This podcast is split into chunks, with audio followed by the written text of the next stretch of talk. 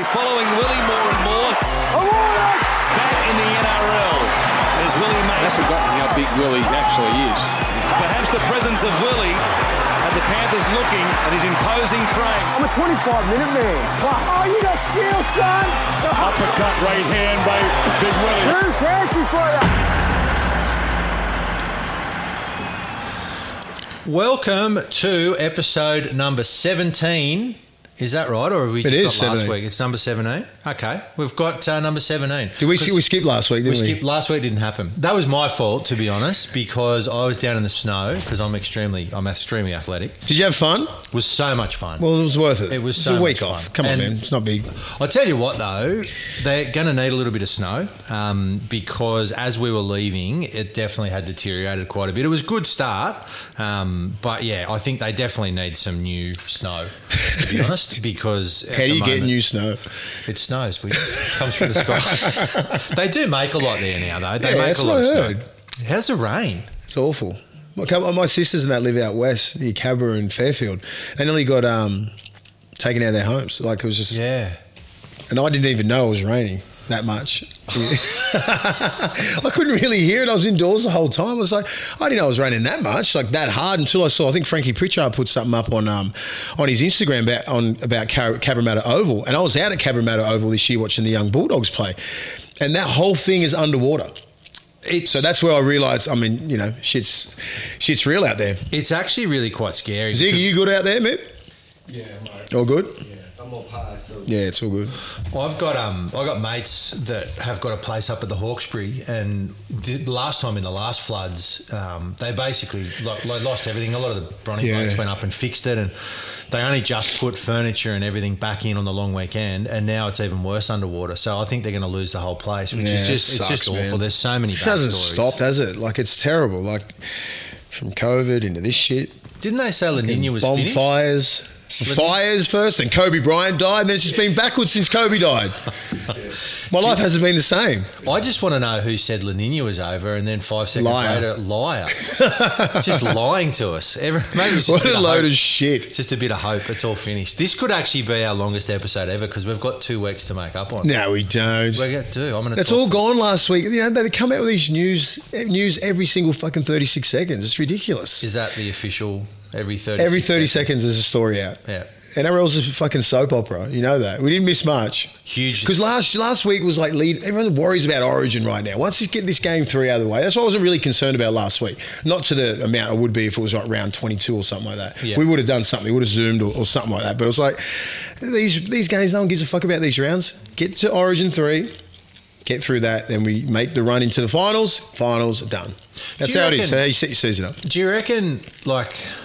They had the week off with the international rep round, which was great with Origin. Mm-hmm. And then the week after, do you reckon that the bye weeks are worse, or do you reckon the weeks where people are backing up and there's... What do you mean, for entertainment-wise or as a player? Just as a player or as even entertainment. Like backing up from the rep weekend, so just say like anyone from either like Tonga, Samoa, New Zealand and that'd be hard, man. Yeah. You sort of like, you'd be loving it if you were playing, like if you had to buy that week. You know what I mean? Like that week into that, you just can't get everything. Like all you got to do is play 2 hard games if you're in that rep round, and if you're one of those teams, you get the rest down. Yeah. It'd be perfect. Then you can really make a, you know, like if you're one of these teams that are sitting outside the 8, recalibrate and try and make a run. That's what a lot of teams would be doing. I remember you've always said that when you were playing, you always found that the games were almost in slow motion after State of Origin. So if you were playing, if you played on the Wednesday night and then you played on the weekend, then you were sore, but you still... Yeah. And I've noticed this week, like a lot of the Origin players... They were just dominant, you know. Yeah, because you're in that, you're feeding off the best players in the competition, and you're playing at the most elite, toughest level there is. And then you go back to the club football. It's like things become a lot slower and a lot easier. You come like regardless if you're a veteran in Origin or you played a couple of Origins, you come back with this swag and a little bit of confidence that you know you can compete, especially after a win. Especially most of the New South Wales guys, and even guys like I've got to give respect to Cherry-Evans, comes back and dominates that game. Yeah. You know what I mean? Because he would have been pissed off that they lost, all that kind of stuff. But, yeah, you go back to club football with a different sort of attitude. become more of a leader if you're a younger kid. And then you just got guys like Cherry-Evans and all those other guys come back and just do the norm. Like you got to be that man. You're the captain of the state and your club. You expect that from Cherry. But all the other guys, like who else played really well? Like Cook, Cleary, well. Like all the Panthers boys showed up. Yeah, they do. Like they're a bunch of dogs, man. Like they come out and they just beat you into. Ugh. Like they remind me of sort of like when we were playing, when we were dominant back then. Like everyone sort of loved each other. We had such a great camaraderie, and everyone was just going to war for each other. It reminds me like Penrith, what they're doing now, man. There's just a brotherhood out there that they've built. They're going to be so hard to beat. I've never seen a team dominate as much as this in the last, I reckon, 15 years. There hasn't been a real, like, just think about it, last 15 years, like, who's been, like, head and shoulders above all year and you think they're going to win? It's not real. We've been Melbourne, there's been the Roosters, there's been South, there's been all these teams, about three or four. I'm like, I don't think Penrith have to fall over for them to lose this year. Yeah, I agree. Who is going to come near these guys? And when you think about those Roosters, when the Roosters went back-to-back, They weren't schooling sides the way this Panthers side. No. And the only thing that's going to beat the Panthers long term is a salary cap. Salary cap and injuries. They're not going to be able to contain the wage. Oh, look, they might stick together, but I mean, if you look with what happened with Burton, and Burton and Kickow already gone. Yeah. Well, I tell you what, the dog's got a bargain with Burton. To be honest. He'd be sought after. Yeah. I mean, he's not opting for his third year, so he's going to test the market. So he's going to back himself. Mm. Kid's worth a lot of money. Yeah. I said that like a couple of years ago when he signed that deal for like 500. I said, we got him cheap. Yeah, cheap. Unlucky to him and his manager. Well, that's just the way it is. He wasn't a superstar like he is now. You know, now he's played well in his Origin debut and, you know, like I'm not surprised. I don't know why people are surprised when they see quality players like that dominate in the biggest arena. They're supposed to. Yeah. I expected Burton to do that. I don't expect anything less from that kid because I look at him and I'll say, that's talent. He hasn't been playing with talent all year round this year. You put talent with talent, that's what happens. Yeah. Don't be surprised with kids with all that, you know, there was so much. Like I expected him to do that sort of stuff. Like I'm not really surprised. Oh my God, Burton's a freak. I see him put up fucking 100-meter torpedoes every fucking day.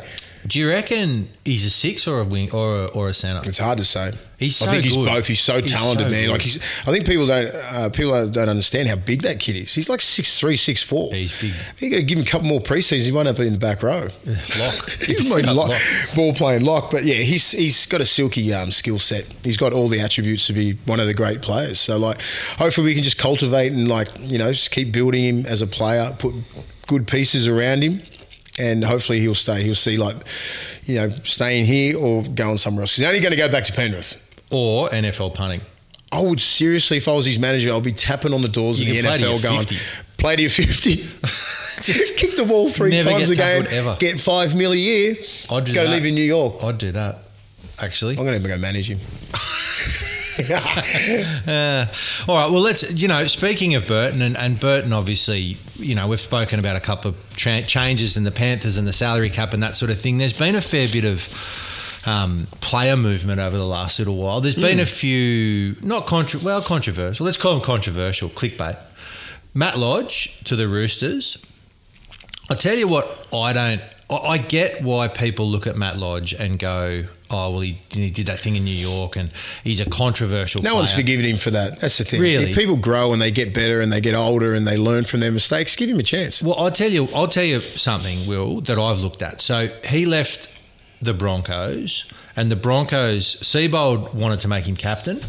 So he saw something in him that was, you know... And he wanted the Broncos wanted to retain him. He left the Warriors. He went to the Warriors. He made an instant impact there in terms of his carries and things. Yeah. And he was in a side that was, you know, not going particularly well. And then there was some sort of hoo-ha, and he's left them. And now he's gone to the Roosters.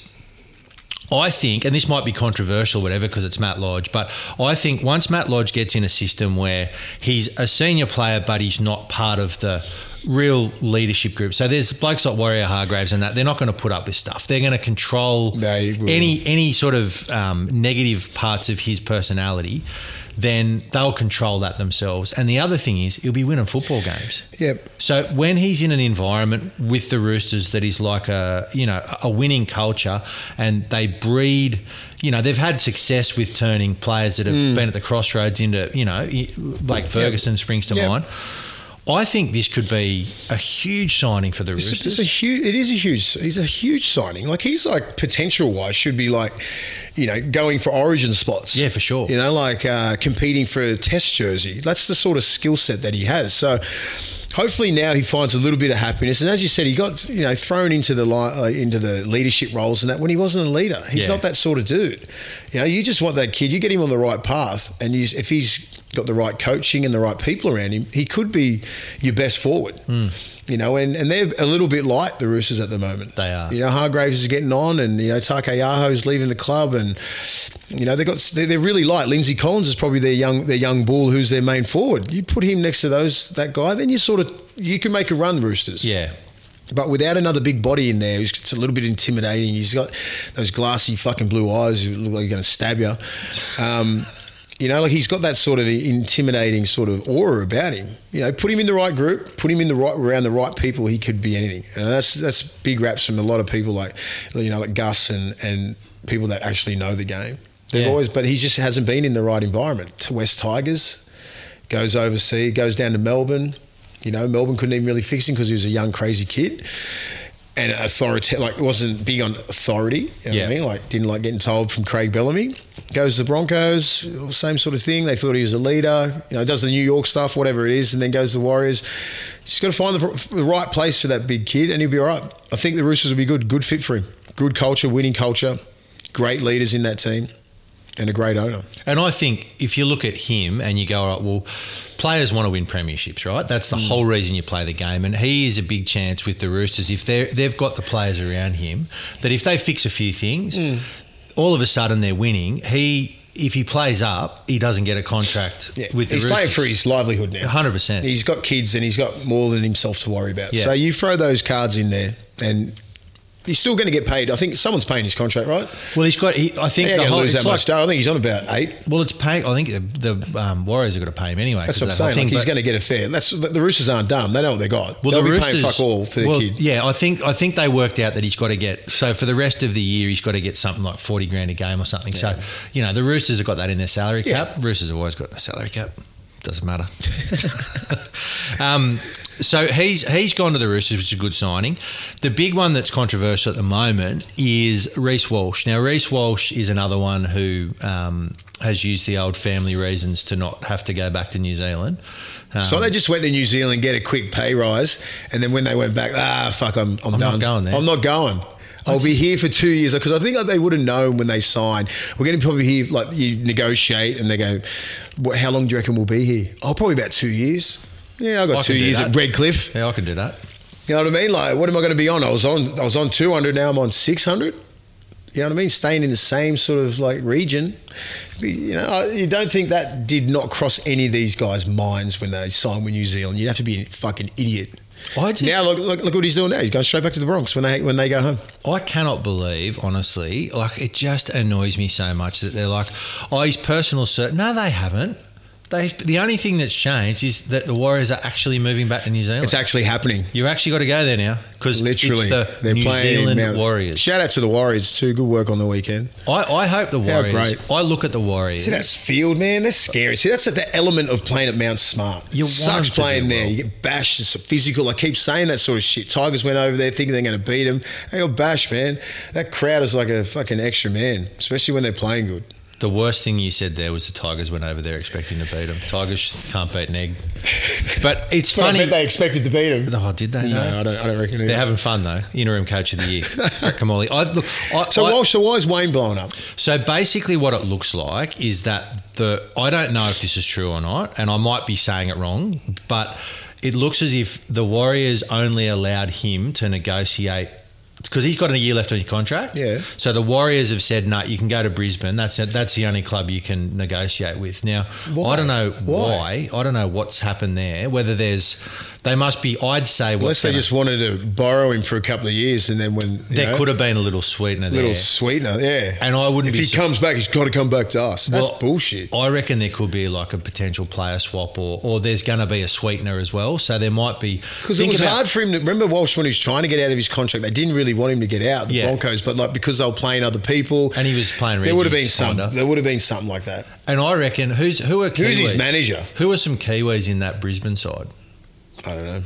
Jordan Ricky, probably. So Ricky, you might end up one of those Kiwi guys. Isaka gets there. Well, he signed with the Dolphins. Fantesi New, I think he might be a Kiwi. So he's Tongan now. Is he Tongan? So I don't know. I reckon there's something going on.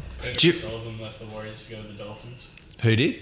Peter O'Sullivan. Yeah. Well, that was one of the reasons why Lodge. So Lodge is married to Sully's daughter, right? Yeah. So like when Lodge made these, the agreement to play for the Warriors, like he would have thought, yeah, my father-in-law's there, family support, I've got this sort of stuff, because he needs that. And Sean O'Sullivan, you know what I mean? Now they're all out of there.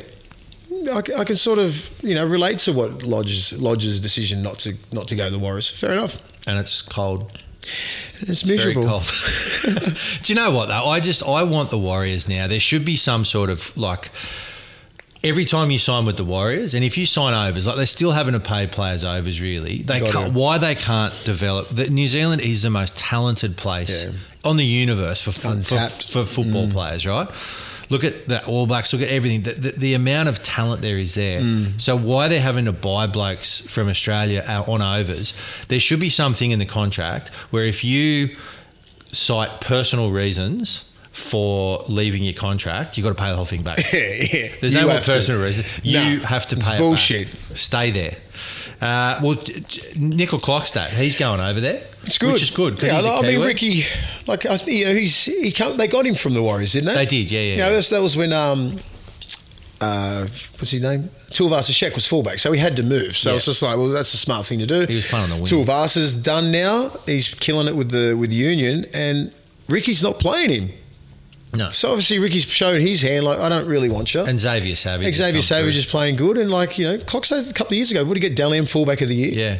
That grand final year, a couple of years ago. So he's got talent. He just needs. He's been had a few injuries here and there, so he'll be a lot happier going back home. It's not a big deal for him.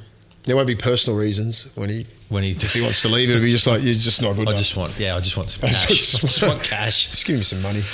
Now, the other thing that has created controversy over the weekend, William, is the referees, the old referees. I can just...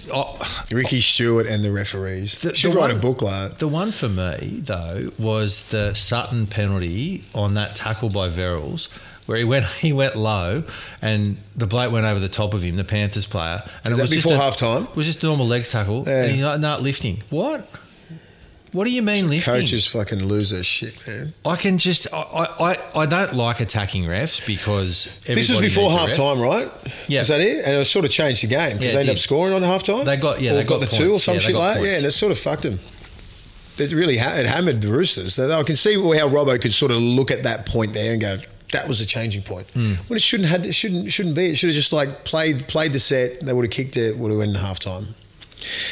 Yeah, but Ricky Stewart, I can understand why he's losing his shit as well. Yeah, like you just look at the plays because these coaches do so much coaching. They put so much work in, and they talk to refs all week, and they understand this and the interpretation of the game and what's happening here and there and why this that why and the other, and then they do the absolute opposite, and there's no penalty. You know what I mean? Like I can understand why Ricky just loses his shit. That was an important game for Canberra to win. Because I'm just trying to find what Ricky Stewart actually said because he didn't go off his head. No. He's sick of getting fined. He's sick of getting fined. Like he just had that look of serial killer look. Tomorrow I'll get an apology or there'll be justification of there not being a penalty. Right, he was right. So... Phil Gould, your man, said, old bloke told me there's a rule of thumb for refereeing and penalties. If you can't give it in front of the posts at 12 or with a minute to go in the grand final, you shouldn't be giving it at any time. Yep. And that's quite a... That is good. That's a good way of looking at it. Good analogy. And that's the way that the refs should be able to ref. I don't understand. Like these guys are there's professional athletes now. They're getting paid so much money. Make the right calls. You wouldn't have all this backlash from players and refs and fucking fans. Like, just make the right call. These calls are all in the hands of the ref, right? Yeah. You have all the power there and you still make the fucking wrong call. Mm. That's what you're looking at. If you're a coach and if you're a player, make the right call. We're trying to do the right thing. You do the right thing. See, it's simple. Why is it so hard? Why are we always talking about this shit all week?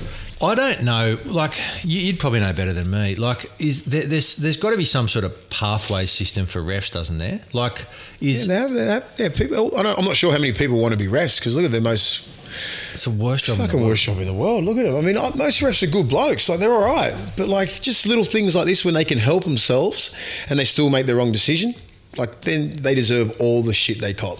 And it's funny too, because this is a week where, you know, we filmed this and you just saw my young bloke, and he's got a pretty impressive looking black eye. This kid, he was playing footy a couple of weeks ago, and the referee didn't turn up. So it was being refed essentially by, the rules are that if a referee, if an appointed referee doesn't turn up for whatever reason, then people that are qualified, they do half from each team. So the first half was refereed by someone from the other team, and the second half. Now, these aren't professional referees, and I'm talking about kids' sport, but my young bloke got hit in what was a pretty impressive shot in the head. He got smashed. He got an egg up. Cheap shot. And I thought you can't shoulder charge in union. Well, you can't, but then there's because there's no ref, there'll be no penalty. So the kid didn't even get sent off? Kid didn't even get anything. Oh, wow. So, you know, you do need referees. So good work, referees. No, I'm all for referees. I think they got a hard job, but, like, it's your job. Why do you want to be shit at your job? They probably don't want to. You know what I mean? But, like, it's all in your. But it's up to you to make the right decision. Like, those are two clear calls that you should make. If you're a good ref, it's not that rule. You know what I mean? Like, it's just like you got to give a penalty, and you don't give a penalty. Black and white in my eyes. Yeah. These aren't like, there's not much grey area in these rulings. Yeah. You know what I mean? If you don't have to be a genius, if you didn't know anything about the game, and I showed you the rules, and then I showed you that, you went, that deserves a penalty. Yeah. And that doesn't. And that's a tackle. That's actually a tackle. Yeah, that's a tackle. That's how you tackle. That's what you do in rugby. Rugby league. And then the guy goes, yeah, well, this is stupid. It's funny though in union, because Cal, you know, my very dear friend Callan, he was on a real pathway to be a referee, and he's refereeing. Then he had a chat with me. And then, and then we had a couple of beers together. And he said, I'm never doing that again. Yeah, this is fucked. And he got a call. So he's now on the number one worst referee decisions ever on Foxtel. Because Cal is? Yeah, Cal. So there was a bloke that went out. Cal. There was a bloke that went out. And it went to the TMO, and the bloke was dead set in the grandstand, 100%. Like, he was in the car park. He was that far out. And the TMO goes, you may award the try. And Cal looks at him going, he was like, oh. But the TMO said, you may award the try. Mate, that was the end of his referee career. Pretty much. He was back refereeing park football. Make the right call, mate. Cal, should have backed yourself, Cal. Back yourself. Brian To'o, how is this controversial? He has said that he wants to play for New South Wales because that's his state, and he wants to play for Samoa because that's his country. Cue outrage. What is the problem? Because it's Origin, because it's Brian To'o. He's a big name now, and it's a big deal, Origin. So if you make any comments like that, they're going to run with it for the whole of Origin. You know what I mean? That's just the way it is with the media. I don't think it's a big deal. I think he has every right to play for New South Wales because he made his allegiance to New South Wales when he was at a proper age, I suppose. What, 14, 15 or 16 or something like that? I'm not sure about the... When do you have to do your allegiance, I think it's Henry? 14. I think it's 14 or 15. Just find that out. Yeah. So I'll know. So I think pretty sure he said he wants to play for New South Wales. So therefore, the international game, you can pick whoever you want to play for. What is there a big deal? Because he's Brian To'o, and because he's going to be in the Australian side, and he might start a big exodus of players. One thing. Big Papa could come, Tino could come, Payne Haas could come, Luai, Crichton. You've seen those fucking names. If they all drop out of the Aussie team, who's playing for Australia? Well, that's the thing, Will. Like, for years, and you played for Australia in an environment or in an era where it was you'd beat England comfortably every time you played them. I mean, might have been, you know, like in terms of, it was tough games. I'm not saying they weren't tough, but you would not, more often than not, Australia would win. New Zealand, they'd get the odd win, but essentially Australia dominated international rugby league for a long time, right? Now you've got a situation where you can put in a genuine international competition where you've got Samoa, you've got Tonga, six nations at least. You've got England, you've got Australia, and then you can probably have a look at a few of the other island nations as well, like Fiji. If they start to improve. And you've got somewhat of an international competition. Now, why people don't want to support that is beyond me. It doesn't devalue state of origin. All it's saying is that blokes that have a heritage in a country other than Australia, they want to play for that heritage. Yeah. And I don't have a problem with it. Mate, most people don't. And it's only like a minority that does, because they want Australia to be like this big powerhouse like it has been for the last 100 years. Yeah. Like we rarely get beat. International games suffering big time because of the fact that we don't get beat. You know what I mean? So now it's sort of, you understand, like when I played in 2000, it was 5% rosters Polynesian and Indigenous. Now it's 60% plus. Yeah. 60% plus is Polynesian and Indigenous. You know what I mean? So it's no secret. The Polynesian brothers are taking over. They are, like, and yeah, look at the influx, look at like the Polynesian influence on Origin. If you take all the Polynesian guys out of Australia, I mean, New South Wales and Queensland, it's like 12 or 13 players, I think even more. Yeah. I'll have a look at that list. So you've got... So you've got To'o's out, Crichton's out, Tupou, Luai, McLean, Coruscant, Trebojevic, Paulo, Talakai, Saifidi. So that's in New South Wales. And then you got Val Holmes, Tuolangi, Big Papa, Jeremiah Nanai, Fasua Malaawi. Well, Ponga's old man. That's about it. And Fido, and Tabuai Fido, who can play for Samoa. So you could, what are you talking about, like 13 players? Mm. It's a fair few. Like just say, wind the clock 10 years ago, back 10 years ago, there's nowhere near 13. It's probably about 6. Yeah. So you look at the people that would make the Australian side in that. You're talking the To'os, Luais, I think Appy would be close, Junior Paulo, Big Papa, Tino. You know, there's six something starters there. So you know that's a big thing out here. That's a big chunk out of your 30-man squad that you're going to pick for the World Cup. Yeah, you know, like, and just say if they all go back to their home, sort of, you know, Samoa, Tonga, Fiji, like it's going to, like it'll affect Australia. But like we're Australia, it's Australia. We're Australia. Like we should be the best.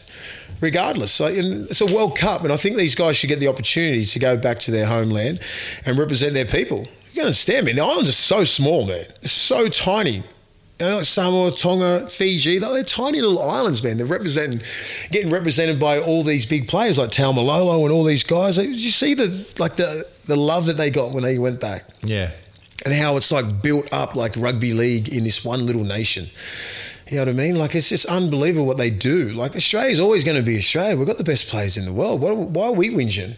I don't think who's whinging. I mean, there's probably a few people in the media and stuff like that. Like, shut up. Well, I think Gallen, you know I mean? Actually... Like, I don't think Gal's on the same page as we are. No, he's not. He said... what happens when Tonga and Samoa eventually become a tier one nation? They're not far off it now, which they aren't. Yeah, but that's what I'm saying. But that's what if. He's saying are Kiwi players then allowed to play Origin? Like I think if it's a pretty simple thing, right?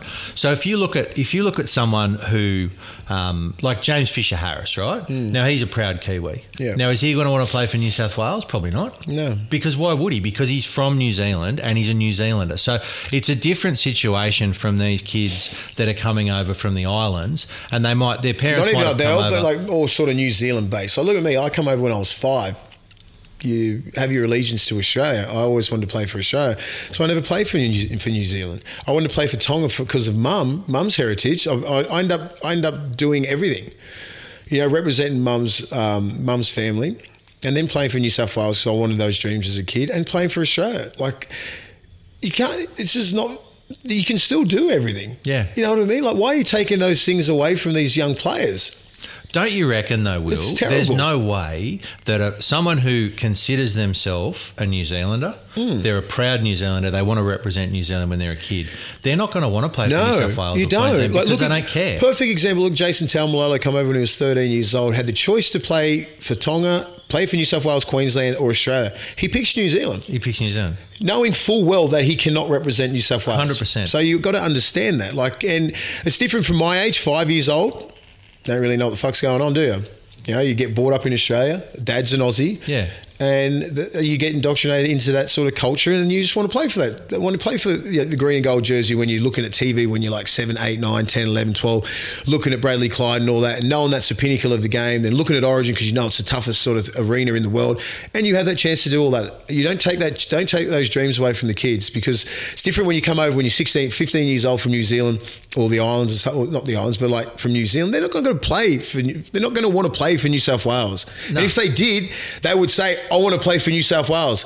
Therefore, you can't play for New Zealand. That's it. Carmichael Hunt, perfect example. Yeah. Carmichael Hunt come over when he was like 15. He goes, fuck, I want to play for Queensland, and but I want to play for Australia. Because he knew he had to throw, because he wanted to play for Queensland so much, he had to throw that black and white jersey away. Yeah. that's the sacrifice you make. And that's it. Like, it's up to the individual where your heart lies and what you love and what you look at when you're a young kid going, fuck, I want to play Origin. I want to play for Australia. I want to play for New Zealand. They're the main things that you think about.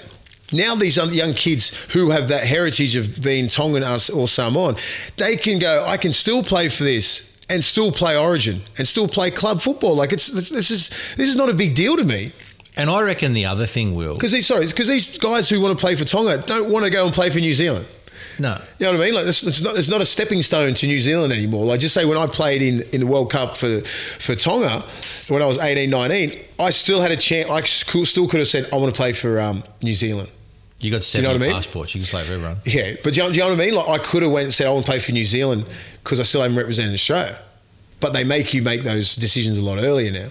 When you know what I mean? So you think when it's confusing as fuck, really. When you're travelling, right? You're overseas and you meet someone in a pub, or I shouldn't say pub. You meet someone in the library, and they go, "Where are you from?" And you go, "Australia." How many people go, or New Zealand, or how many? I say I was born in New Zealand. Come over when I was 5. Dad was Australian. Mum's Tongan and Samoan. That's my first thing. You shouldn't talk that much in libraries. No, and they go, "Shh, stop, get out, you stupid." Get out of that section. Righto.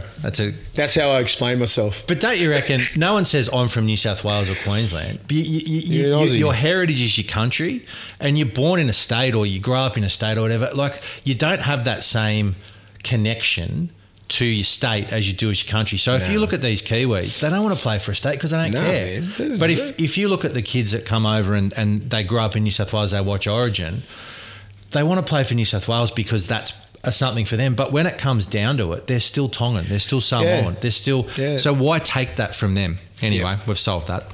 Done. We have solved that, and that will take us into State of Origin. Send that to Valandis; he'll understand. He's a big fan of the show. He loves the show. How are you, Pete? Well done. Good work in all the stuff that you're doing. I don't know what you're doing because you haven't been on the paper. You're more worried about the racing. So let's go into Origin. No, we've got to do something, mate. That's a section. Big boys, no? He's like, shut up. No, we're going to Origin because we haven't... we're going straight... We'll do the Origin preview, Will, because you'll be gone up there, no doubt. And so we won't film until after. Probably Thursday or Friday next week, I reckon. Yeah, we'll do Friday. Depends if I come home. Please. So this game, there's been one change for New South Wales in that... Jordan McLean is the starting prop, which I think was a bit of a surprise to a few. Then you've also got, I guess, the situation where Jack Whiten was not put in the centres. They've retained the same centres, and Latrell Mitchell made himself unavailable, which probably removed a couple of selection headaches. Would you have picked Whiten after his first game? No. I mean, I thought he was our best player. But we still lost. You know what I mean? Like, understand, like, we were, like, so poor in game one. He was just a shining light in how shit we played. Honestly, like, he was the only shining light in a really bad performance from us. And, like, when you play at your best, like we did in game two, and you got to stick with those guys. And that Burton, Cleary combination out on that left edge, Luai, it's too dangerous. You can't fuck with it. I just think you don't mess with that. And as I said, like, no hate on Jack. Jack's been great. Like, Jack's a good player. I think he should have been in the 17, but he's not. I think he understands that. But, like, you can understand, Burton played outstanding. That whole left edge was on fire. You don't change that winning formula. Yeah. You just don't. And even Luttrell, if Luttrell was available, I wouldn't pick him either. No. And I think Luttrell probably knew that. It's not like it's Andrew Johns or Brad Fittler coming back in the team. He warrants some sort of demand of respect. Like, he's up here. I think he's a freakish player. He's probably got another 10 years of Origin, to be honest. But, like, he's probably a little bit underdone. Like, come into a game three, do you really want that? He would easily handle it. But, I don't think he really thought himself he was going to get slide straight back in the team. No. I honestly don't think so. That's why he made the call on it himself. He goes, all right, I'm not going to make myself available. Good on you. I credit Latrell for that because he's a man. He does that sort of stuff. But, like... It's not even a fucking discussion with Jack and Burton. No. Obviously, there's not much to talk about with the team, so they've got to make up some shit. Well, let's talk about the only thing. Well, first of all... I think it's the biggest... Sorry, with the McLean starting. McLean. So let's talk about that. So Campbell Gillard gets picked as... Yeah, he started in the first Origin. He gets wristled for the second. There's an injury, and he gets... Is he a victim of... the fact they lost that first game? He's had a couple of cracks at Origin now and been dropped after one game, maybe two games. Might be a little bit of trouble in paradise maybe, but I don't know. How do you feel about that, Will? Do you reckon he deserved another shot? Well, if you're going to pick a big body, like Jordan McLean, him probably about the same size, you know what I mean? Like they're a big body. Guys like, you know, Big Papa and that love tackling big blokes like that. So... saying that, like, I just don't think... I think I would go with Sarton Junior Paulo straight away and then fucking around with the bench, either McLean or Campbell Gillard. That's what I would have done. I wouldn't have thrown this young kid straight in there. And then Freddie might pull out and Paulo might start. That still might happen, but maybe not. Maybe they just trust McLean that he can do a job, which is massive. It's game 3 at Suncorp. It's probably the biggest game he's ever played in, other probably than his... grand final. And I think that would have been that big because he played like the Cowboys. They were always going to beat the Cowboys in 2017. Remember that? They had a dominant team, and I don't think it would have been that big a deal. And I think he was coming off the bench. He's starting now. A different beast. Game 3 is probably the hardest game he's ever going to play. I'm not sure how many hard games these kid's played. He's played a few tests here and there, a few injury troubles. I'm rooting for the kid. Of course I want him to play good, but I'm like, geez, it's a big ask. You know, if he comes out and just gets, you know, I don't know, like it doesn't... It's sink or swim. Yeah, it's a sink or swim mentality, and obviously they trust the kid, and he's got ability. He's a big body. I just don't think they're aiming for that many big bodies in New South Wales. They want quick, fast, powerful sort of players. That's what I think. I'd never pick both of them in the team at the same time. It was one or the other. Yeah, that's what I think. I just think you can't have, because Queensland's very good defensively. Just because they're big doesn't mean that you can find your front and that all the time. It means that there's more levers for good defensive systems to hammer you and roll you on your back and all that kind of stuff. So look at all the body sizes in New South Wales. Yeah, they've got some big boys over there with Lindsay Collins and Big Tino. Everyone else is pretty well built. They're not 6'5", all that kind of stuff. Not many players are like that anymore. Payne Haas is out, obviously. Did he get injured on the weekend, Payne? Yeah, I mean, he's been playing injured the whole time. Yeah, I feel so. It's his AC, isn't it? Yeah. Yeah, and yeah, he's been obviously playing through pain. So, you know, and I get that, you know, to go up there and play. Game 3 with that, you know, there's only so much the jab can fucking help. Yeah, you know, you start feeling it like it's normal now. So anyway, Jordan McLean is a big job for you now. I hope he just grabs it with two hands, dominates, and we fucking kill it because of him. Because that's so much pressure's on him. He's either going to get absolutely hammered and ridiculed if we lose the game, because we're going to lose it. If we lose the middle, we lose the game. Well, do you know what now happens, Will, and this is something we didn't get to talk about this last week because obviously I was too busy being basically an Olympic athlete in the snow. But what about Trebojevic and his performance in that game shoring up the middle? So he now plays bigger minutes in the middle. So Trebojevic, you know, if McLean comes in, Trebojevic probably plays a lot more minutes, and then you share game time between McLean and man, and even you can give like a Cam Murray, just say any of that back row. They're very movable pieces there. So just say Jake or Jordan blows out. You know, you put Junior Paulo back in. You can put Cam Murray in the middle. You can put Liam Martin in the middle. You know, Isaiah Yeo gets busted. You put Cam Murray back down. Yep. At lock, you know, yeah. Liam Martin can play that. Angus Crichton comes in as the back row. Very movable pieces. Talakai, I'm not sure what's happening there with his game time, but like I want to see like him and Paulo and someone just come on the back end and like give him 10 minutes and just go straight through the ruck and cook. Well, he came on late in the like last 15 minutes. The game was over. Game like he's sort of just going, here you go, here's your Origin jersey, your debut. Like I want him out there in the thick of things. But that pack is very movable and very mobile and can play. Even Crichton can play front row. Talakai can play front row. Push Isaiah Yeo up. You know, if anything happens in those in the middle there, you know, Coruscant gets injured. You got Damien Cook there. Jordan McLean gets injured. You got Junior Paulo. You know, you got Talakai can play front row. Anything. So it's a very mobile pack. Just if we do our job and we play to our best like we did game 2, we should get it. Well, but saying that.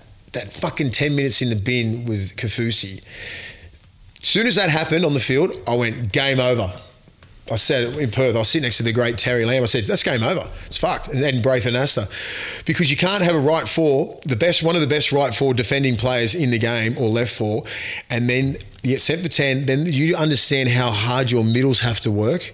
One of the middles have to go right four, so you got pretty much three people in the middle getting blasted. And it was great work from our guys because we knew we would get them in the back end of the game, the second half. You know, and then they will come on and then look at the gaps, like the Carrigans and that slipping off tackles where Luai's going through. Cleary scoring two late tries. That was because they're under fatigue. They were fucked. Mm. Because of that, 10 minutes in the bin. It's like a fucking treadmill going at like 50 kilometres an hour in the middle. And it busts you. And that's what happens. I think it was a stupid call, to be honest, from the refs again. Like, I get it, but it's Origin. It wasn't like he was holding him down for fucking 10, 12 seconds. It was just like, he's just trying to slow down a little bit. I don't think it warranted that because you've ruined the fucking game again. Anyway, I don't care because we won. What if you look at? See, I look at the so Queensland biased. Side. I was like, yes, but I'm like, you fucking ruined the game. Didn't ruin it. I think those bins. You talk to a Queenslander, yeah, it's all they talk about. I talk to him after, go, he fucking nigga, shut up. Yeah, but that was because they can sook. They just like sooking. Yeah, they like sooking. But I'm just saying, I hope that happens again at Caxton when I'm on there. Come at me, Queensland. Tell me, do you think – so this is a classic Queensland. They got pumped, right? It's the old pick and stick. So the only change in that side for Queensland is Nanai coming in the starting because Kaufusi, unfortunately, is dealing with a personal issue.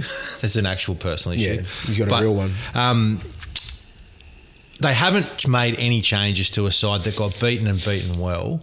Is that a good thing or a bad thing for New South Wales? Is that the pick and stick? I honestly don't think they think they got beat by that much. Yeah. Because of the 10 minutes in the bin, because a few things got fucked up and some bad calls and that, they'll be thinking, we've still got these guys. Because they broke our line pretty well. They were in that game till that 10 minutes. Trust me. So they'll be thinking, if that doesn't happen again, we'll be in it for longer. You know what I mean? I swear to God, that'd be their mentality. They're not worried about the scoreboard. They had a couple of late tries to Cleary and all that sort of stuff, and you know the floodgates open. They weren't even. I swear that's their mentality. Next game, next man up, next game. We'll get them at home. As I said, like that game 2 was so important for New South. It was so important. It was the hardest. It was the biggest game that Freddie's ever faced in Origin as a coach, and even some of those players, because we've always won game 1 the last 4 years. So none of those players played beyond those four years. You know what I mean? It's a new squad. So you got all these young kids who never faced game 2, and then they fucking got the balls to come up and deliver that. And I think that'll get us over because they went over there with everything on the line. Now we're going to go up there with everything on the line. Yeah. So we're not scared of Suncorp. Because we've dusted them up there in the last 4 years, 3 times? Mm. It's only been when people start hyping up, we haven't won there since 2005 and then decided, yeah, I get it, but we're not scared of Suncorp. Get it through your heads. But you go out there 2-0 as well. And yeah, I'm just saying, you take the crowd out of it, all that sort of shit. It's a decider. It's great for the game. I love seeing a decider. This is going to be amazing. But New South Wales is not scared of going up to Suncorp and fucking beating these guys. They're not. That is done. There's no trauma for these young kids. They didn't play in the era that I played in the 2010s where we got fucking smacked at Suncorp. None of these kids have that. All they have is good memories about beating Queensland at Queensland, and that's it. Now that's what'll get them over. All right, prediction time. New South Wales 13+. You predicted that last time, and you were right. Everyone looked. I thought Luai. Not Luai. Cam Murray, player's player, man of the match. Man of the match, Cam Murray. All right, I'm going to say New South Wales 1-12. Man of the match, I am giving to James Tedesco. Yeah, I hope he gets it. He's been playing outstanding, Teddy. Big boys. No, we're going to just do a quick review preview of the games that no one cares about. Sharks, Storm. Sharks. Storm, no good. No, too many players out. Yeah. I mean, Pappenhausen out again? No, he's playing. Who's missing? So Munster, Harry Grant, Kaufusi. They haven't got that many out. Not that many. No. Fuck. Still big parts. Munster's a big part. Yeah. Harry Grant. I mean, it'll be all right because Sharks haven't lost anyone. No. Talakai. That's about it. No, Hines gets to play. Hines gets to play because he was 19th man. Knights, Rabbitohs. I don't know why the Rabbitohs are so short here. They've got blokes. Reggie the Rabbit's playing for the Rabbitohs again this week. Yeah, who did I pick? Did I pick the Knights? You picked the Knights. They played pretty good last week. Even though it was against the Gold Coast and they're woeful, I think we played all right. Tex Hoy played good. They didn't have Kalen Ponga, so that was good for their. I don't know. They just said. I think they've won more games without Ponga. It's a terrible thing for Ponga. But they don't rely on him then. They're not really relying on him. So it's good for those young kids to have that confidence of going in, yeah, we can beat some good teams without Ponga. What do you reckon about Holbrook? He's got to be on the Daly M Interim Coach of the Year list soon too, doesn't he? The Titans? Yeah. He's got to be Gonzas. They are woeful. This one, I think... They lost to the Knights. They've got 2 weeks off, so... Yeah. I think something might happen next week with those guys. Something big. He's got full support of the board. That means you're gone. The Tigers... Can you sack an interim coach? Who's the first interim coach? He's going to be on the chopping board. Who's the first interim coach? First interim coach to be sacked is Brett Camorley. What about Brad Arthur too? Brad Arthur, every time... I love the Eels. They've got such a passionate supporter base. Every time they lose a game that they're not supposed to lose, then all of a sudden Brad Arthur can't coach and he's got to go. They lose one game and they're like, he can't coach. Who did they get beat with last week? They got beaten by the Bunnies. Bunnies play good because Bunnies should have they got a good team. And Ilias did come back. Ilias played good. That's good. He bounced back well. Their forwards played well. Big Tommy played good. The Broncos, Dragons. The Dragons being at 225 here. Do you count last week's games? Like those, the Bulldogs and Sharks. Like, I've never seen fucking more atrocious weather in my whole life than playing in that. And then I watched even worse was St George and Canberra.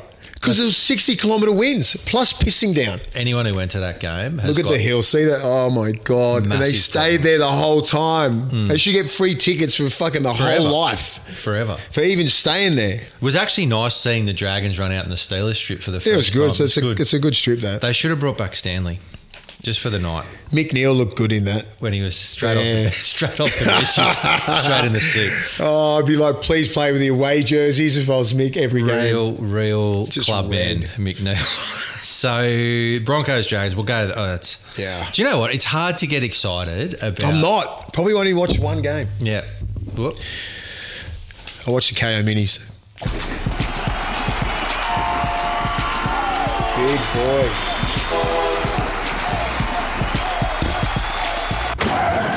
Willie's Big Boys. Oh, I love that bit. The Big Boys were at it again on the weekend. They were outstanding, actually, considering the shit weather. The game, who do you reckon was the best game last week, you reckon? Didn't watch a thing. Cowboys actually, and Broncos. I watched that was a good game. You see the difference? I think our game is not a wet weather game. It is fucking atrocious. It goes from like 10 out of 10 to like a 2. Because I watched... The Bulldogs and the Sharks, and then the Cowboys and Broncos. Fucking ridiculous. Anyway, 1 point goes to my big man, Tom Burgess, because they played outstanding. And the Eels have a fucking really good pack. And he come off the bench, played 59 minutes, 19 hit-ups, 184 metres. I probably should have given him more points. 1.2. Outstanding. He was outstanding. 2 points, Taumalolo, just because of the pressure of this game. So I always go about who you're playing, pressure of the game.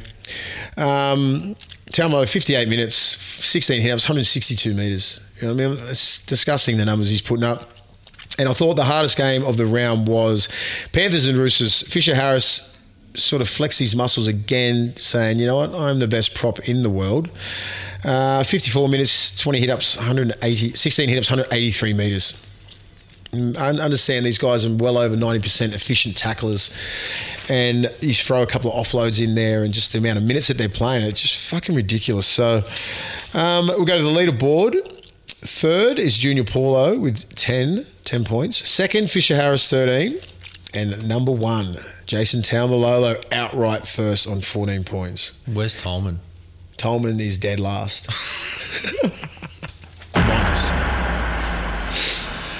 All right. Let's talk about betting this week. Let's talk about betting because I am once again a genius. We won, guys. We won. Everyone won except the producer. So I won the huge total of $354 for the bet that I can't remember. And what about how good we were on the weekend, guys? Like, I thought I won the bet. I was going to tweet it and everything because of you fuckwits. And you go, you're still alive because I didn't know what my bet was.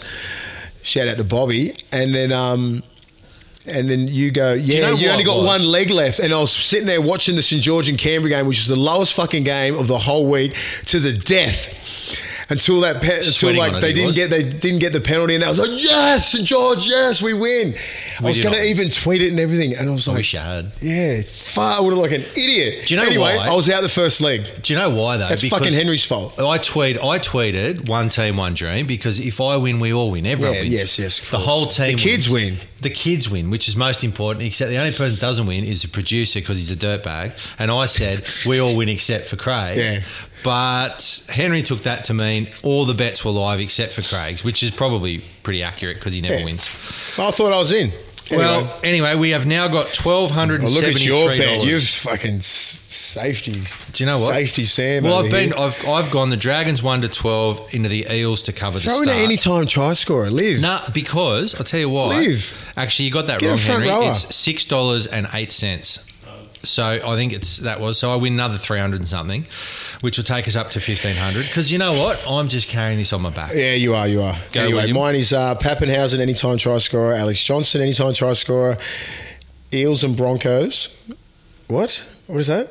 Eels versus... Eels flat, I think. So Eels... Eels just to win. Just to win. And the Broncos and Dragons over 39.5. Yep. Do you know what that means? It's the accumulation of points, isn't it? Well done. You're learning. I don't want to learn. And then the producer... I don't need another issue. You don't need vices. That is one thing that William Mason does not need, is another vice. So the producer... We still don't know what this means.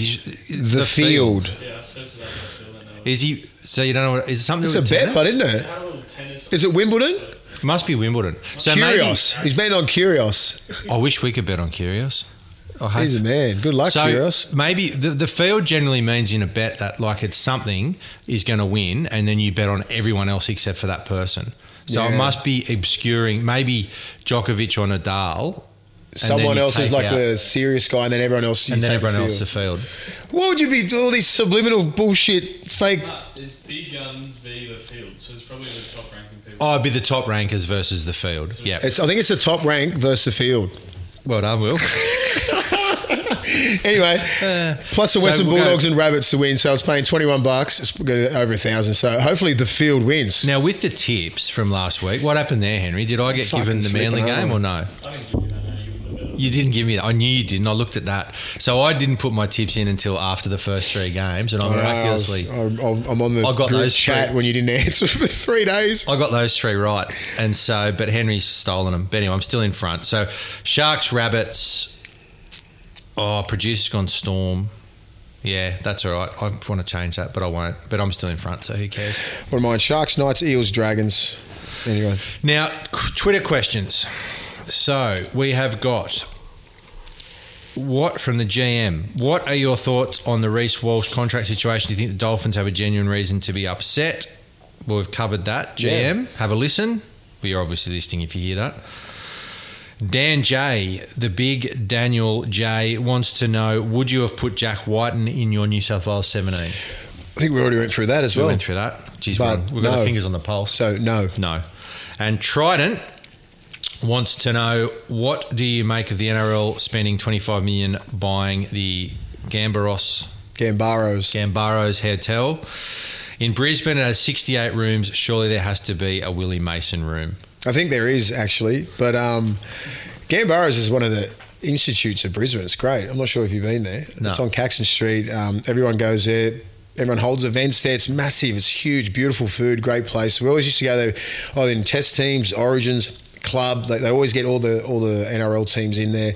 Look after them. So I'm not sure why the NRL would have bought it. I would have bought the fucking Sydney Football Stadium before I invested in anything. I don't think that's for sale. I think the Willie Mason. Why did room. Melbourne buy? Why did the AFL buy Etihad? They could buy it because they've got so much money. Yeah, but we got so much money as well. Why do they invest in that? Anyway, that's another conversation. But what would the Willie Mason room at Gambaros? What would that look like? Padded just cell? Just a padded cell. Just a padded that's cell. It. It's a padded cell. Just nothing sharp at all. With a table. With one table. All right, we will be twittering this week on those four games. They're low games. We will Twitter. We'll probably just Twitter and complain about it. Anyway, is that it? Oh, the other thing, rate and review. You know what that means. Just quickly, Macestake.com. There was someone, so one of our listeners was, she messaged me before the Women's State of Origin game or the under-19s saying, have a look at this Jada Taylor. She's a genius. And, mate, she is that good. Like, I watched that whole game just because of this girl saying that to me. Yeah. And I was going, I forgot it was on.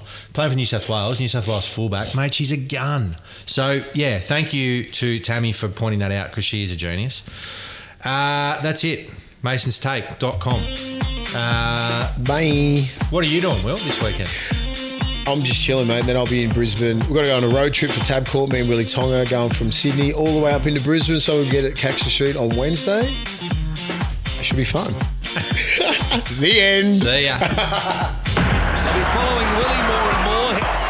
Back in the NRL as Willie Mason. I've forgotten how big Willie actually is. Perhaps the presence of Willie and the Panthers looking at his imposing frame. I'm a 25-minute man. Plus. Oh, you got skill, son! Uppercut right hand by Big Willie. Too fancy for you! You've been listening to The Take with Willie Mason and co-host Ian Byrne. Produced by Craig Trewick, recorded and engineered by Zig Parker of Green Room Sydney, and presented by the Handshake Media Network.